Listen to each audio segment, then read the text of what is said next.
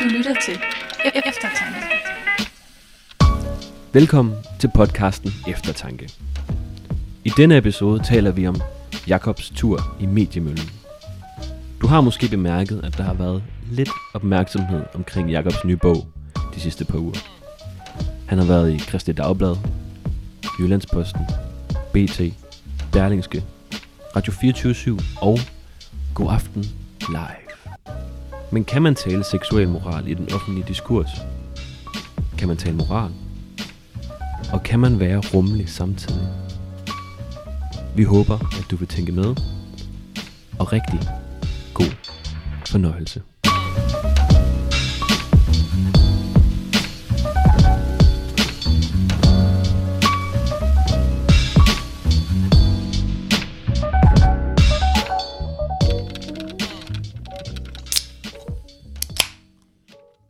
Velkommen til Eftertanke, din eftertænksom podcast.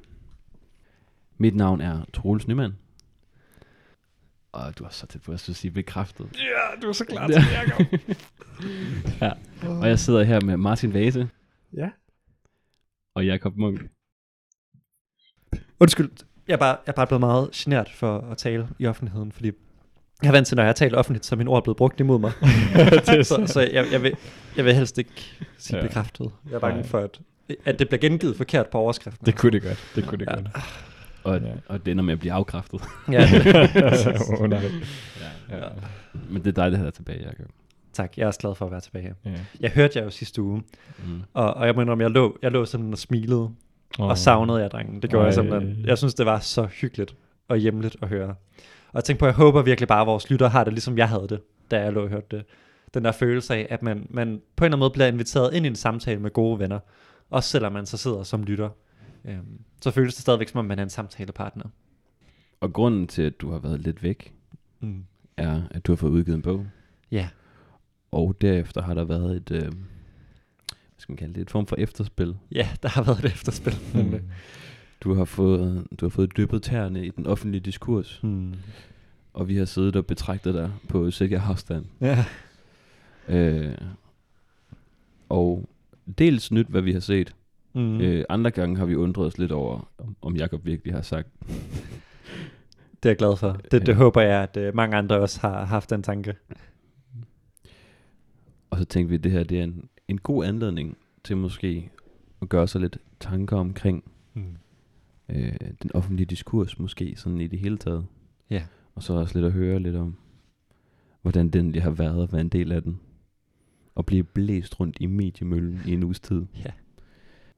Og det kan vi måske bare starte med. Jakob, hvordan har det været? Det har været enormt spændende. Hold op, hvor har det været et par spændende uger, jeg har haft, det kan jeg godt sige jer. Altså, det startede med, at jeg den 17. august blev gift. Og det var jo øh, vildt og kæmpe stort øh, og overvældende i sig selv. Tillykke endnu en gang. Tak, tak for det. Og så sker der det, at vi tager på bryllupsrejse. Og den sidste dag på bryllupsrejsen, der får jeg et opkald fra Kristelig Dagblad, og vi snakker sammen en time, en halvanden times tid, hvor vi snakker om alle mulige emner, som jeg forbi i bogen. Og det kommer så til at være sådan en artikel, som skal lancere udgivelsen øhm, et par dage efter. Og øh, jeg husker det, som om vi havde en rigtig god snak. Altså, og, og jeg har hørt fra pålidelige kilder, at journalisten også oplevede, at det var meningsfuldt og givende, og at hun var glad for snakken, og at hun var glad for bogen. Så jeg var jo enormt optimistisk. Så skete der så det, at det viste sig, at hun simpelthen havde fået markant mindre spalteplads, end hun havde regnet med. Så den her halvanden times lange snak, den blev simpelthen kogt ned til et par linjer. Og det var jo rigtig, rigtig ærgerligt. Og det betød, at artiklen blev ret skarp, altså skrevet med det fokus, at den skulle provokere. Mm. Og det lykkedes. Den havde fået overskriften, homoseksuelle bør ikke have sex. Og, og synes jeg ikke fremstillede min sag så sympatisk. Jeg vil jo også lige sige, nu er det lidt vigtigt at være ordentligt her, ikke? også i sådan et, et offentligt rum som her. Altså det, det var ikke sådan, hun sagde, at hun var enig med mig i mine argumenter. Det skal hun ikke stå til indtægt for. Men, men i hvert fald, at, at jeg tror, at øhm, hun synes, at fra mit perspektiv fik jeg fremstillet sagen rimeligt og redeligt. Jeg tror, det er sådan noget af den stil, hun har ment med det. Mm. Men, men netop den her skarpe vinkling, den gjorde jo så, at alle mulige medier greb historien. Og næste dag, der vågnede jeg op til en serie af telefonsvarbeskeder og sms'er fra alle mulige platforme. Det, at det var så sjovt, og jeg kan love jer, for jeg smilede, da jeg så det. Radio 24 var de første til at ringe, og vi fik landet en aftale et par dage senere. Dernæst så var det P4, og så var det Jyllandsposten, BT var også nogle af de første. Øh, ja, BT, de var faktisk de allerførste, tror jeg. Jeg sidder her med Og- BT-artiklen. Ja, den er ikke, den er ikke køn, var. Jeg vil også sige, af alle mine medieoplevelser, der var BT-artiklen nok den dårligste. Altså, jeg, jeg, synes, jeg synes, det er et magtværk af en artikel. Og jeg, jeg kan ikke genkende mig selv i det, jeg har sagt overhovedet. Og øhm, jeg synes, det er utroligt. Altså, lad mig også lige sige, at BT-artiklen især øh, gav mig lidt et chok, som jeg tror mange har, når de kommer i medierne i dag. Og det er, man ved godt, at ens ord kommer til at blive klippet klistret og taget ud af sammenhæng. Det er ligesom spillereglerne. Men hvad jeg ikke vidste, det er, at journalister faktisk har ret til at lægge en ord i munden, for så vidt, at de vurderer, at det gengiver sagen troværdigt. Mm. Det betyder, at de kreativt kan opfinde sætninger, som jeg aldrig har sagt. Og lad mig bare sige, at mange af de sætninger, der står i BT, har jeg aldrig sagt. Jeg fik artiklen til citattjek, og jeg fik ryddet op i det værste. Men mere kunne jeg ikke gøre. Og den grimme, grimme overskrift, som ikke engang må nævnes i den her podcast. Øhm, Det må ikke nævnes. den må ikke engang nævnes i den her podcast. Eller havde du lyst til at nævne den? Nu læser jeg den op. Okay, læs den op. Der står 26-årig Jakob, kolon. Homoseksuelle skal ikke have sex. Ja. Det er, det er så deres overskrift. Og lad mig bare lige sige, det citat har jeg aldrig sagt, og jeg kommer aldrig til at sige det andet end, når jeg henviser til den her BT-artikel, som er, altså, ja, man, man ryst på hovedet. Jeg vil så også lige sige, jeg har fået fortalt, at journalisten vist nok var en praktikant, så man må have ham undskyld for lidt. Um, det kan være, at han er ved at uddanne sig til sportsjournalist eller det andet. I hvert fald så, så må jeg sige, jeg Pas på, at du ikke kommer til at lyde bitter, Jakob. Ja, jamen jeg, og jeg vil ikke lyde bitter, men jeg vil bare sige, vi havde en rigtig fin snak, mig og ham. Og den er altså ikke kommet ned på det papir der. Øhm, men ja, så, så det, det var lidt en overraskelse. Øh, det eneste positive om den artikel, det er, at, øhm, at de også gæstede en øh, god ven ved navn Johannes, som, øh, som siger nogle rigtig gode ord, synes jeg. Og, øh, og giver lidt modvægt på en, en rigtig fin og sober måde. Så det, det er jeg glad for, at han kom med. Det, det var lidt en lettelse for mig, efter jeg havde set artiklen til citatcheck, hvor han ikke var med endnu.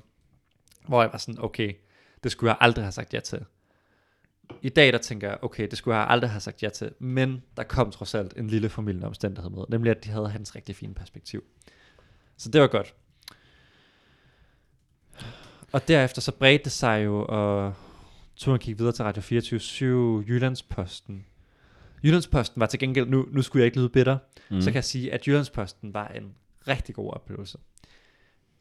Øh, Jeg blev ringet op af en journalist, og vi snakkede sammen en times tid, og hun var tydeligt indigneret.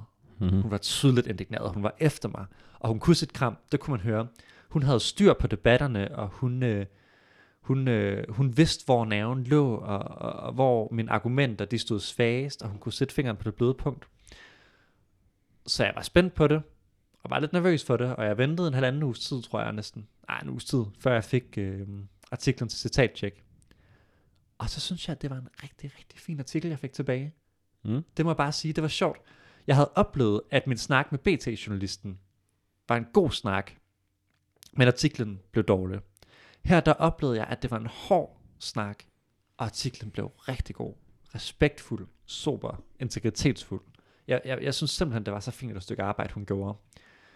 Der kom så lige en, en indledning på, en overskrift på, da den så kom på hjemmesiden, som, øhm, som jeg ikke havde, øh, havde det helt så godt med. Men altså, så det var, hvad det var, ikke også? Altså, men, men jeg synes stadigvæk, og så selvfølgelig for de fleste læsere, der ikke har abonnement på Jyllandsposten, der var den irriterende indledning det eneste, de kunne læse. det var lidt træls, synes jeg. Mm. Øhm, hvad var det nu overskriften var? Det var sådan noget med, det mest nådige, vi kan gøre, er at sige til homoseksuelle, at de ikke skal have sex. Hmm.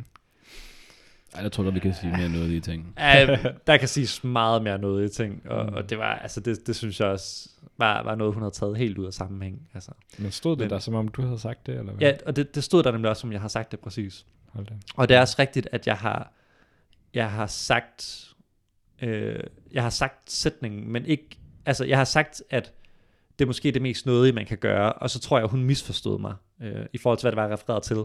Fordi selvfølgelig mente jeg ikke, at det mest nådige, man kunne gøre, var at sige, homoseksuel skal ikke have sex. Men jeg tror, jeg talte om det her med at, at lade, lade det stå som en smertefuld kendskærning, at det ikke var et let valg for den kristne homoseksuelle. Øh, Det var, hvad det er. Det var stadigvæk en rigtig fin artikel. Og øh, for mig så, så var kulminationen, det var jo nok at komme i God Aften Live. Øhm, live. Så snart det er tv, ikke også? Altså det der. Det, Hvordan, hvordan var det at smide, sidde i sådan en sminkestol? Det var faktisk rigtig godt, vil jeg sige. Sammen med en rigtig hyggelig øh, sminkenist. Sminkør. Hmm? Hvad hedder det? En smink... Det ved jeg ikke. Make-up artist. Make-up artist, mm. Mm. præcis.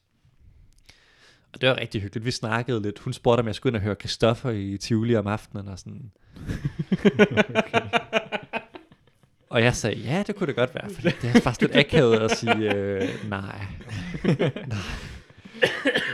Så det var, det var sådan lidt, det var lidt uærligt, kan man sige, men altså, ja, det var, det var, det var virkelig sjovt, og det var også bare skægt, det der med at komme ind, ikke også, i orangeriet i Tivoli, og se uh, Abdel og Natasha Krone, der skulle være værter, og komme rundt og se studiet, og flinke folk, der viste en rundt og sådan noget.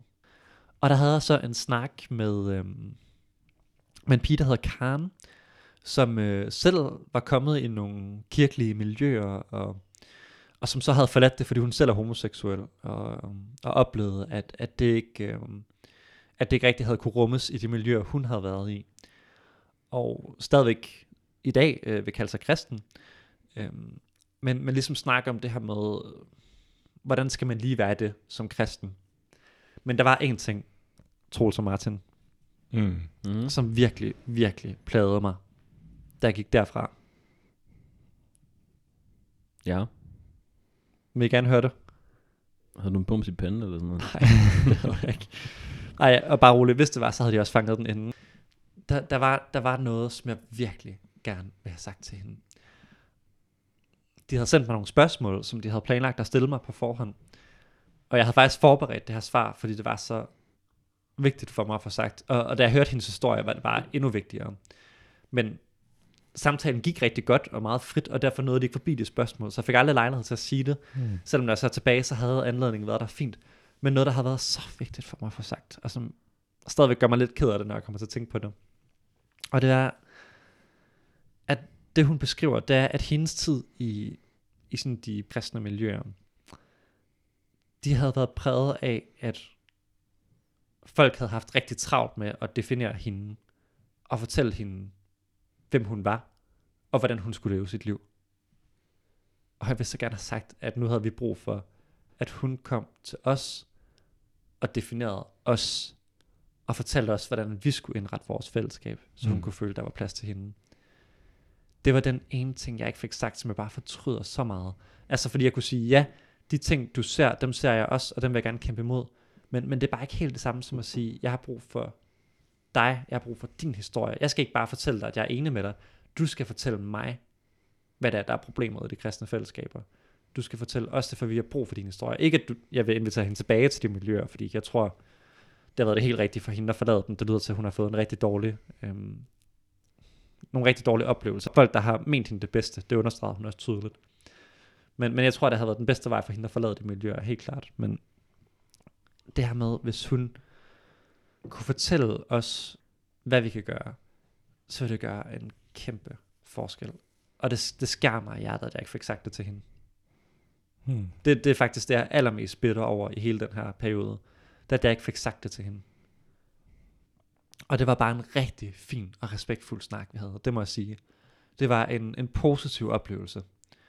Og, og det var bare godt og, og givende og ydmygende at høre hendes perspektiv. Altså ydmygende i ordets bedste betydning. Ikke som i, ej, der ydmygede du mig, øh, jordede mig. Men som i, den der, den der gode ydmyghed, hvor man opdager, at alle ens øh, gode svar, de kommer til kort, og man bare står i, i det her øh, møde med et andet individ, og, og bare må sige, tingene er bare ikke simple her. Og det er også bare noget, jeg meget gerne vil have med. Det her med, den her erfaring, tingene er bare ikke simple. Der er ikke nogen simple svar på det her. Det er jo ikke nødvendigvis en, der er så meget plads til i medierne. Og Radio 24 da jeg snakker med dem, de, så bad de mig igen og igen om at forklare det som til en 16-årig. Hvad vil du sige, hvis du snakker med en 16-årig? Hvordan vil du så forklare det? Og det er jo ikke en god præmis for en samtale. Ja, det kom, altså... Men man snakker med en 16-årig. ja, pr- pr- præcis. Altså, hvis du snakker med en 16 år, så er det måske et meget godt udgangspunkt. Ja, det er nemlig rigtigt. Men når man snakker om rigtig følsomme, komplicerede diskussioner, så altså, selvfølgelig var den eneste grund til, at de spurgte mig om det, at de gerne vil, at de gerne vil have mig til at sige noget dumt. Ja. Fordi så længe jeg bevarede nuancerne og kompleksiteten i det, så havde de ikke de gode headliners. Mm. Og det fik de ikke. Og det var, det var virkelig en sejr for mig. Så alt i alt, en virkelig positiv oplevelse. Det vil jeg sige. Jeg, jeg er ked af nogle af de produkter, der er kommet ud af det, især BT's artikel. Men, og så Christi Dagbladets artikel, jeg synes heller ikke, den var rar. Jeg, jeg, jeg synes ikke, den repræsenterede mig, sådan, som, som jeg forstår og, og vil præsentere mit eget synspunkt. Men jeg har også tænkt, altså det var jo, det var jo kun på grund af, at den artikel var så skarp, at bogen fik den eksponering, som den gjorde. Og som gjorde, at jeg fik en chance for selv med min egen ord at stå frem og fortælle min sag. Og så snart jeg selv fik lov til at vælge mine ord, så, så synes jeg, at det var, det var en god oplevelse. Og måske, måske var det faktisk bare det værd. Måske var det også lidt en gave, at Kristne Dagblad, de formulerede mig spidst. Og, og jeg må også sige sådan lidt øh, presseetisk, ikke også? Prøv at tænk, altså, jeg lover lytteren, at jeg aldrig har sagt en sætning som homoseksuel skal ikke have sex. Det har jeg ikke. Men det der er en, en journalist, der vælger at skrive på en artikel, og øhm, man kommer lidt til at tænke på, jamen, hvad med, hvad med eventuelle homoseksuelle, der læser sådan en overskrift? Mm. Den, den oplevelse, det vil give dem at læse den. Og der må, undskyld mig, jeg håber ikke, jeg lyder bitter nu, men, men den smerte, som det eventuelt må påføre, vil jeg altså våge at poste og påført mere af journalisterne end af mig. Jeg tror, jeg havde kunne præsentere min sag på en måde, der havde været tung og hård og uforståelig for mange. Men jeg tror alligevel ikke, at den vil have efterladt folk med den følelse af, af skam, som det kan efterlade en med at læse nogle af de artikler her. Og der vil jeg gerne spørge, altså give videre, om journalisterne har tænkt over det. Det tror jeg altså ikke, de har. Mm. Om, om de faktisk, i deres forsøg på at, at, at sådan finde sådan en provokationseffekt hos mig, faktisk selv ender med at såre mennesker. Det, det synes jeg faktisk er et reelt etisk problem. Øh, men der, der har jeg også haft meget fred med, at hvad de siger, kan jeg ikke gøre noget ved. Jeg kan gøre noget ved, hvordan jeg selv præsenterer min sag. Og så må jeg så prøve at gøre det så godt som muligt. Og der har jeg også begået fejl, helt klart. Også i den her proces. Øhm, det, det indrømmer jeg fuldstændig. Men tror du alligevel ikke også, at han har... Altså, jeg tror rent faktisk, at han har forsøgt at gengive din sag så godt han kunne. Og det er jo det, han har forstået, Mm. går jeg ud fra. Mm. Altså, jeg har svært ved at forestille mig andet. Mm. Eller hvad? Altså, er, jeg, jeg, jeg, jeg, jeg, jeg kan simpelthen ikke forestille mig, at han... Nu ved jeg godt, der er noget, der hedder deadlines, og der er noget, der hedder clickbait, og noget, der hedder overskrifter, der skal generere kliks. Mm. Øh, og man skal finde noget fængende, som folk gider læse. Men jeg tror alligevel, eller jeg vælger at tro på, at han har øh, integritet til at tænke, at det her, det også er symptomatisk for det, du har sagt. Mm. Mm. Selvom det er sandsynligt. Det, det er ikke din oplevelse. Nej, nej, nej. nej. Øh, og det er jeg sådan set ikke i tvivl om. Nej. Og man vil også være nødt til nok at sige, at han har misforstået dig. Mm. Men han, er- han, han har handlet i bedste intention. Ja, det kan jeg sådan set også sagtens forestille mig. og det kan jo netop af den grund, at jeg tror, der er mange, der vil komme til at læse dig sådan, ja. øh, eller forstå dig sådan, øh, hvis de har en, en kortere samtale med dig, og ikke læser din bog. Altså fordi det her kriterie med, at de skal bare gengive sagen korrekt, det er jo på mange måder et ret vildt kriterie for, Mm. hvad vil sagen sige? Altså, hvem definerer sagen? Ja. Altså det skulle man jo tænke, at du gør. Ja. Men det er jo ikke, det er stadig ikke bare din ordlyd, der henvises til, fordi det er ikke det, der er kravet. Kravet er, at sagen skal gengives korrekt. Mm. Øhm, som giver en eller anden form for fleksibilitet Mm. for journalisten. Mm. Men hvad, hvad er det, det tillader? Det er det med det. Altså, og det er jo en gråzone. Øhm, og, og, og det kan altså potentielt tillade nogle ting, som ikke er hensigtsmæssige. Samtidig som jeg også er helt enig i, hvad I siger, at jeg, jeg tror, jeg er ret, altså der, jeg tror, der er få journalister, der, der bevidst sætter sig ned og tænker, nu vil jeg fejlrepræsentere et menneske. Altså i virkeligheden, så handler det jo nok bare om det her med, at, at journalister ofte vil skulle repræsentere synspunkter, som er uforståelige for dem ved første øjekast, ikke også? Altså det kender vi jo alle sammen til, at møde idéer, der på en eller anden måde bryder med vores vanlige måde at tænke på. Det, det er jo de idéer, der er spændende, ikke også? Altså det er de historier, der er spændende. Det er, når vi møder et perspektiv, der ikke bare er som mit, og, og som kan vække en umiddelbar forarvelse, men måske også nysgerrighed, ikke også? Hvad, hvad er det, der er på spil her? Det kender jeg da godt fra mig selv. Og, og, og der må man jo også bare indrømme, jamen, øh, det er jo sådan, det er. Vi kan prøve at forstå andre efter bedste formåen, men vi ved ikke altid, hvordan det er. Og det er også synd, fordi jeg tror netop den der frygt for at misforstå den anden, det kan også fraholde mange fra overhovedet at gå ind i en dialog.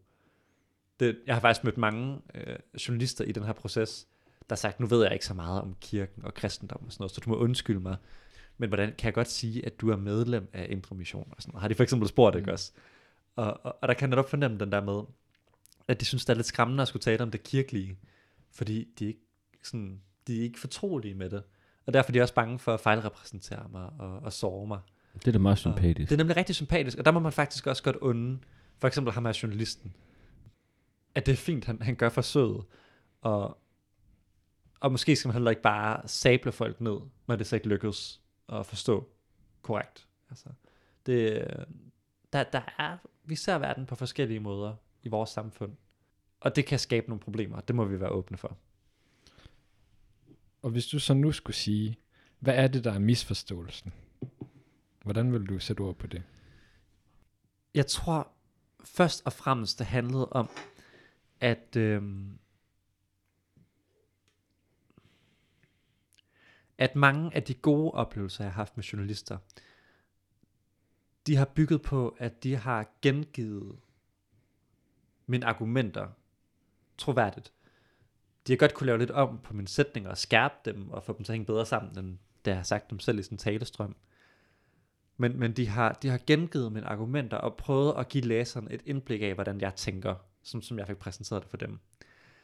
Hvor det jeg oplevede her, det var simpelthen bare, at det var slagord. Det var slagord, der kom ned på papiret. Og han hørte mig sige, at homoseksuelle er dårlige mennesker. At øh, de er andenrangsborgere. At de ikke kan elske, lige så vel som alle andre mennesker kan. Jeg tror, det er sådan nogle ting, han har hørt mig sige. Og, og den der, det der, det der had mod en gruppe, jeg tror, jeg tror for, for ham og for mange andre, der har det næsten lidt, lidt ligesom racisme, ikke også? Altså en befolkningsgruppe, som man udskammer bare fordi de er, som de er. Og de kan jo ikke gøre for det. Og det kan jeg godt forstå. Altså det har jeg også lige lyst til at sige.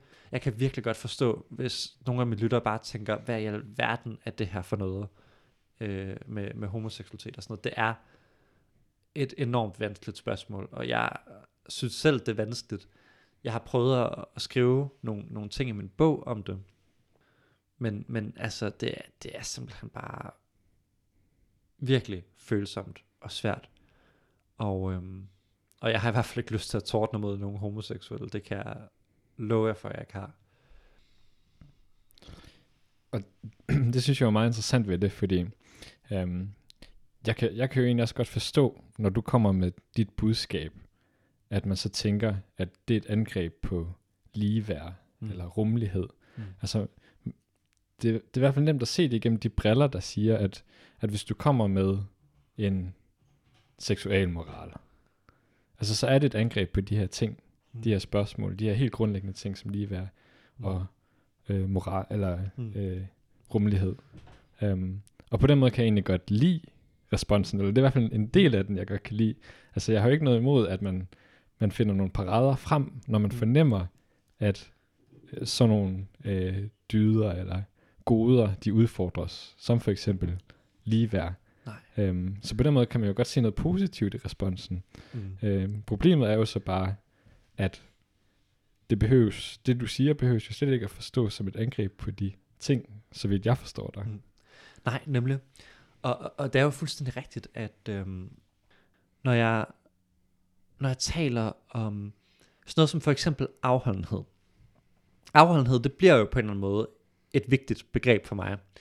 Øh, seksuel afholdenhed. Og det bliver det jo, fordi jeg siger, jamen, seksualiteten trives bedst der, hvor den er forbundet med forening. Og forening, det er altså ikke bare noget, man kan gøre med hvem som helst. Det, det er noget, som, øh, som kræver forpligtelse og ansvar og kritisk refleksion. Så det betyder, at der kommer til at være lang tid, hvor vi skal være seksuelt afholdende, mens vi går og, og venter eller leder øh, efter den person, vi gerne vil dele livet sammen med. Og så er der jo selvfølgelig også nogle mennesker, for hvem at øh, det vil være meget bedre at leve deres liv helt afholdende seksuelt. Det er jo, øh, det er jo rigtig svært for mange at forstå. Og, og når jeg taler om afholdenhed, så opdager jeg det her med, jamen der, de hører mig sige noget helt andet. Når de hører mig sige afholdenhed, så hører de mig sige noget, eller fortrængning af ens dybeste instinkter. Ja. Altså at fornægte, fornægte sig selv. Det er at sige nej til mig selv. Det er, at jeg, jeg lyver for omverdenen og sætter et billede op. Og, øhm, og jeg prøver at holde mig selv i, i ave. Hvor jeg jo mener et eller andet mere eller at, at forvalte en oplevelse. Og at alle vores øh, lidenskaber, de, de kræver at blive forvaltet. Altså, der er ikke noget, vi bare går ud og gør en til en, vi er mennesker. Sådan fungerer mennesker, ikke? Måske gør dyr. Jeg er ikke engang sikker på, at alle dyr gør. Altså, vi, vi er simpelthen... Øh... Okay, så vi bliver nødt til lige at, at, at pege på elefanten i lokalet her. Vi, vi, har, vi har simpelthen en vært, som er uvel. Kan man Ja. sige? Nej, det kan man ikke sige. Unwell. Unwell. Øhm, Jo, jo. Ja. Han, har, han har det ikke godt. Han, har, han har det simpelthen ikke Han, godt. han, er, han er helt rød i hovedet. Martin, Ma- Martin, vil du fortælle, hvad der, hvad der, hvad der foregår i dig lige nu? En lille hostanfald. Jeg ved ikke, hvad der skete. Lige pludselig skulle jeg bare hoste mega meget. Ja, Mm. Ja, og det er bare svært at holde inde. det er nemlig rigtigt. og jeg prøvede... Præcis. det var, men det var meget elegant den måde, du Ja. sådan langsomt rejste dig op, Ja. og så gik du hen i hjørnet. og sådan, jeg, jeg kan være i gang med at sådan, øh, sige noget sådan dybt seriøst, Ja. ja. jeg, og jeg kan bare se dig gå lige hen i et hjørne. og så kigger du bare sådan, der bare, på bare ryggen til, og så begynder jeg bare sådan, Men ved du hvad, prøv at høre. Altså, intet sker tilfældigt. Fordi, lag mærke til, hvad jeg snakkede med mens. Jeg Nej, talte om ikke. lidenskaber, som man bare ikke kan holde inde. og, og netop, det var jo præcis, hvad du gennemlevede. Og Det det, jeg tror, sige, ja. det, er jo, det er jo netop det her, folk tror, jeg taler om, når de, når de hører mig tale om seksuel afholdenhed. Det er præcis, du skal nyse. Og nu bliver du nødt til at gå hen i et hjørne og holde dig ind mod muren. og skjule dit lys, fordi selvfølgelig kan du ikke holde det inde. Mm. Så nu bliver du nødt til at gå hen i hjørnet og gemme dig mod muren. Og det er det, som mange tror, at kristne gør. De går hen i et hjørne og gemmer sig væk, fordi lidenskaberne kan ikke holdes inde. At på en eller anden måde, så det jeg gerne vil vise, det er også, at, at der i kristendommen, og det er jo kristendommen, der i bund og grund interesserer mig i de her spørgsmål, ikke også? At, øhm, at kristendommen faktisk rummer mulighed for at lave sådan en, en dobbeltbevægelse, hvor den både kan tale om, at der er faktisk, øhm, der er faktisk en måde at leve vores liv på, som i sidste ende vil være bedst for vores øh, trivsel som mennesker, også selvom det kan føles som om, at den, den indebærer et meget stort offer i øjeblikket og også over en livstid, men som faktisk i sidste ende vil gavne vores menneskelige trivsel. samtidig med, at der virkelig er en grundnerve i kristendommen, som hedder, at ingen af os mennesker, vi lever på den måde, som er bedst for os selv og vores næste. Vi, vi kommer alle sammen til kort over for, for moralens krav til os på den ene eller den anden måde. Og, og det stempler os ikke ude. Det, det gør ikke, at vi skal gå og slå os selv i hovedet, eller føle os skamfulde. Tværtimod, så, så befrier det os sådan set til at være en næste for vores medmennesker. Fordi vi har den samme grundlæggende erfaring af at være brudt på en eller anden måde. At være brudte, at være, at være fejlbarlige, at være sårbare. Og, og netop den der fejlbarlighed og sårbarhed er også det, der åbner os op mod vores medmennesker. Og, og fra et kristen perspektiv åbner os op mod Gud. Og, og derfor så mener jeg faktisk, at der i kristendommen ligger en nerve til både at kunne tale om etik og om en total ubetinget rummelighed. Og, og det er noget der som jeg så godt kunne tænke mig at vise i alt det her, og som jeg virkelig håber, jeg har formået, i hvert fald glimtvis, at få frem i den her debat, der har været i kølvandet på bogen, at kristendom faktisk har den her dobbelthed, for jeg tror, vi har brug for begge bevægelser. Vi har brug for, for den moralske bevægelse til at, at udfordre os og skubbe os fremad, og, øhm, og hjælpe os til at leve et godt og helt liv. Og vi har brug for den anden bevægelse til at lindre skam, og hjælpe os til at slutte fred med os selv og vores fortid og vores egen fejlbarlighed. Der synes jeg jo, at Jyllands Posten artiklen er lidt sjov. Mm. Fordi den lægger rigtig meget fokus på øh, din egen seksuel historik. Ja. Og der er ligesom et... Hvordan er det nu, den starter? Det er noget i stil med... Øh, Jakob Munk øh, har udarbejdet en, øh, en seksuel etik, øh, som siger, at han selv er dårligere stillet Mm. øh, i sit eget ægteskab, eller sådan en stil. Nemlig. Præcis, og det de henviser til der, det er, at jeg siger, at det at have forskellige skiftende partnere, det faktisk kan gøre det sværere for os at indgå i et øh, vejet og forpligtende parforhold. Og, og jeg er ærlig om, både når interviewer spørger, og i min bog, om at jeg ikke selv øh, kommer med en uplettet historik. Altså jeg, jeg har en seksuel historik, også forud for min, øh, min kone. Og, øhm, og, og det, den erfaring, jeg bærer med mig ind.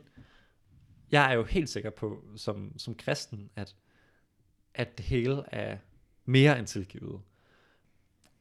Og måske også den da, at, at det, at jeg har erfaret den her tilgivelse på de her områder, at det også sætter mig i stand til at kunne, kunne videregive den her, den her tilgivelse og den her glæde, jeg har mødt. Altså, I ved, den her erfaring af, at det, at jeg kommer med en historik, det behøver ikke stoppe mig i at stræbe efter, hvad jeg tror er det gode. Og, øhm, og måske kan man netop også give den videre bedre af, at jeg, jeg sådan set selv øh, har, har faldet. Øhm. Og det kunne man fornemme, at det var, det var vist ikke lige det, som, som Jyllandsposten oplevede. Så det imod, så var det lidt nærmere sådan, prøv at se, han øh, prædiker, man kan ikke engang selv udleve det. Sådan en øh, hykler. Jeg tror, jeg tror i hvert fald lidt, det er det, som sådan, de gerne vil være frem i den der åbning. Men det, sy- men det i sig selv synes jeg er lidt interessant, ikke? Mm. Fordi det vidner noget om, hvor, hvor tricky det er at tale moral på en eller anden måde. Ja. Fordi det, man, man med det samme gør, det er sådan, ja præcis, din hykler, du kan ikke engang selv leve op til det. Mm. Mm. Øh, og hvis det er den målestok, vi altid er nødt til at tale moral ud fra, så, må vi, så er vi nødt til at sætte barn lavt, Ja, Mm. det er hvis vi alle sammen skal leve op til det. Ja. Og det er så man måske også inde på nogle af problematikkerne i forhold til at tage sådan en diskussion. Mm. Øh, kan, man- at, kan man overhovedet tale moral på en produktiv måde i en offentlig diskurs? Mm. Øh, hvis ja, hvordan gør man det så? Mm. Hvis nej, er vi så ikke ret meget på skideren lige pludselig? Mm. Mm. Eller hvad? Mm.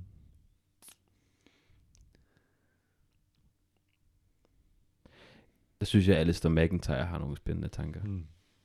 Han har, en, han har ideen om, at i, i det moderne samfund, for eksempel et land som Danmark, der er, der er den moralske diskussion blevet, det, han, han, han kalder det fragmentarisk. Mm. At vi har ikke længere et, øh, et større framework, eller en måde at forstå vores moralske diskussioner indenfor. Mm. Mm. Så vi tager bare en masse øh, argumenter fra højre og venstre, fra, fra gamle systemer, som kantianismen, øh, det der med, at man skal kunne, kunne hæve, øh, hæve det til en, til en almen gyldig lov, eller man kan tage et lovetisk argument, eller et menneskerettighedsargument, eller sådan noget. Men man kan ikke placere det i en kontekst. Mm. Det er sådan frit flydende argumenter, Mm. der, der ikke har et framework at arbejde indenfor. Mm. Og det betyder, at man i princippet bare kan pick and choose. Og det tror jeg, han har fuldstændig ret i, det må jeg sige. Og det var også noget, jeg virkelig erfaret igen og igen i, i min berøring med medierne her. Det er netop det der med, at der er virkelig som om, der er en verden imellem mig og dem. Der er virkelig en verden. Og det er rigtigt, altså det skyldes jo også bare, at jeg, jeg, jeg ser verden igennem mine briller, og, og jeg ser på seksualitet igennem mine briller. Og, og jeg ved godt, at historien er netop interessant, fordi de briller ikke er sådan deres briller, journalisterne, der spørger, og, og mange af, af læsernes briller. Og, øhm, og, hvad jeg har erfaret, det var, at selv når jeg synes, jeg præsenterede mine bedste argumenter for nogle af mine holdninger, så var det som om, de, de blev hørt forkert. De, de virkede i hvert fald ikke overbevisende. Det var som om, der var, der var en masse, der, der gik imod. Og i virkeligheden, så, så giver det jo rigtig god mening, ikke også? Altså, at, at vi bærer et væld af erfaringer og slutninger med os, som vi på en eller anden måde har læret ud fra, hvordan vi ser på verden.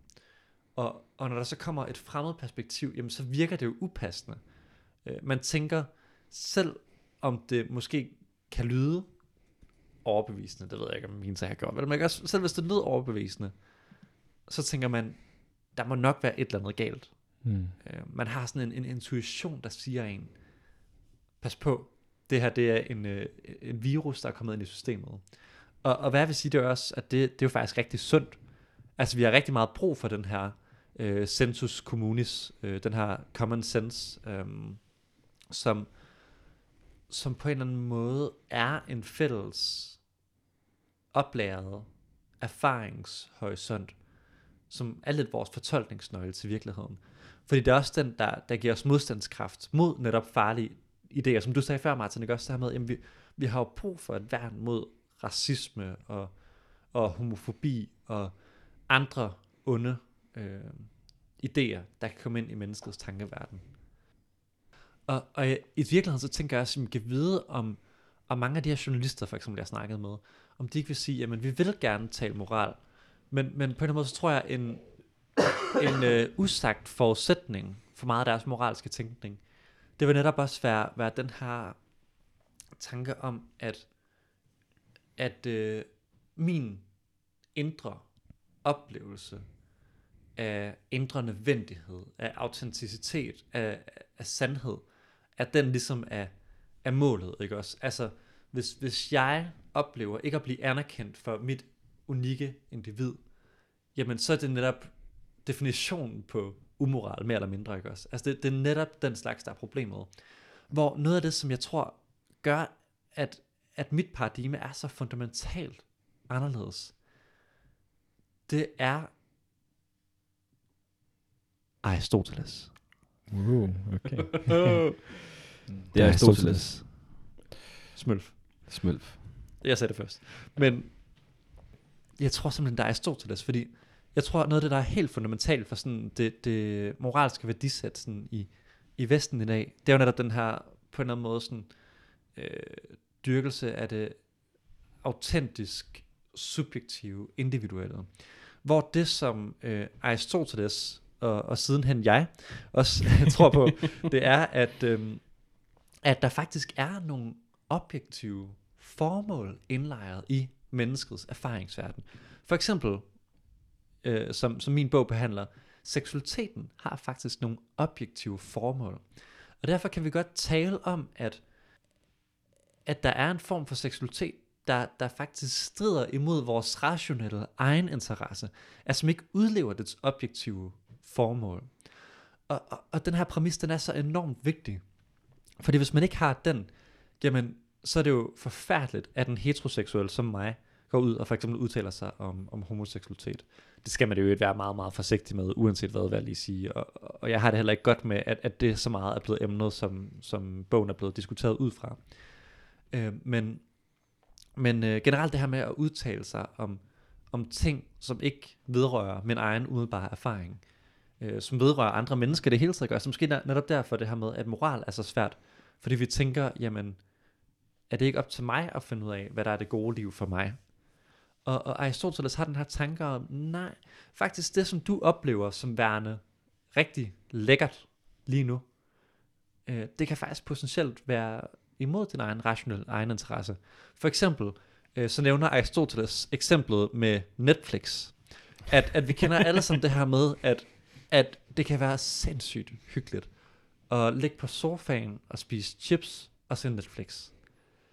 Men hvad vi også opdager, det er, at lige pludselig der fik vi ikke afleveret den opgave, som vi faktisk skulle aflevere øh, i dag, øh, eller vi får ikke øh, brugt nok tid sammen med vores kæreste, eller... Det lyder som et meget konkret eksempel. Det lyder som et meget konkret eksempel, der absolut intet har med min virkelighed. Nej, okay, okay, ja. Du. Nej, det er rigtigt, det ved jeg ikke, om det har. Der har det måske lidt. Jeg, jeg, jeg kender i hvert fald godt til den fornøjelse. Øh, hvor er det, vi kom fra? Jo, at, øh, jo at, at Netflix kan faktisk være imod min egen rationelle egen interesse. I hvert fald, hvis det tager overhånd. Den erfaring er faktisk lidt vigtig at bringe med ind i, i debatten, fordi jeg tror, den er årsagen til, at der er et stort dyb mellem øh, for eksempel mig og så mange af mine samtalepartnere de sidste par uger. Altså netop det her med, at man for eksempel skulle håndtere en eventuel skam, ved ikke at tale om, hvad er, folks, hvad er i folks egen interesse. Ja. For du vil gerne tale om, hvad der er i folks egen interesse. Mm. Vi vil måske gerne undgå, at, altså, eller tillytter vil gerne undgå, at, at du skal sige noget, der skal få øh, homoseksuelle til at føle sig forkerte og Mm. skamme sig osv. Um, men der siger du jo så, at jamen, du kan godt tale om folks egen interesse, samtidig med, at øhm, du kan tale homoseksuelle op som individer, Ja. øh, og sige, jamen, I skal ikke skamme jer. Mm. Øhm, der er, du har et framework Mm. også at håndtere skammen i, Mm. samtidig med, at du taler om, hvad der er i folks Ja. egen interesse. Så vigtig pointe. Og det tror jeg, du har fuldstændig ret i. Og, og det er ikke åbenlyst for, for folk, der ikke deler den, den kristne tro nødvendigvis. Eller, men det er måske også okay. Altså, øhm, i så fald håber jeg bare, at jeg kan vise, at, at eller at kirken samlet kan vise, at faktisk så kan de her to ting hænge sammen fra et, et kristen perspektiv. Men, altså, jeg må igen sige, det er ikke heteroseksuelle som mig, der skal fortælle det. Det er kristne homoseksuelle, der skal fortælle, om det kan lade sig gøre at have de her to bevægelser sammen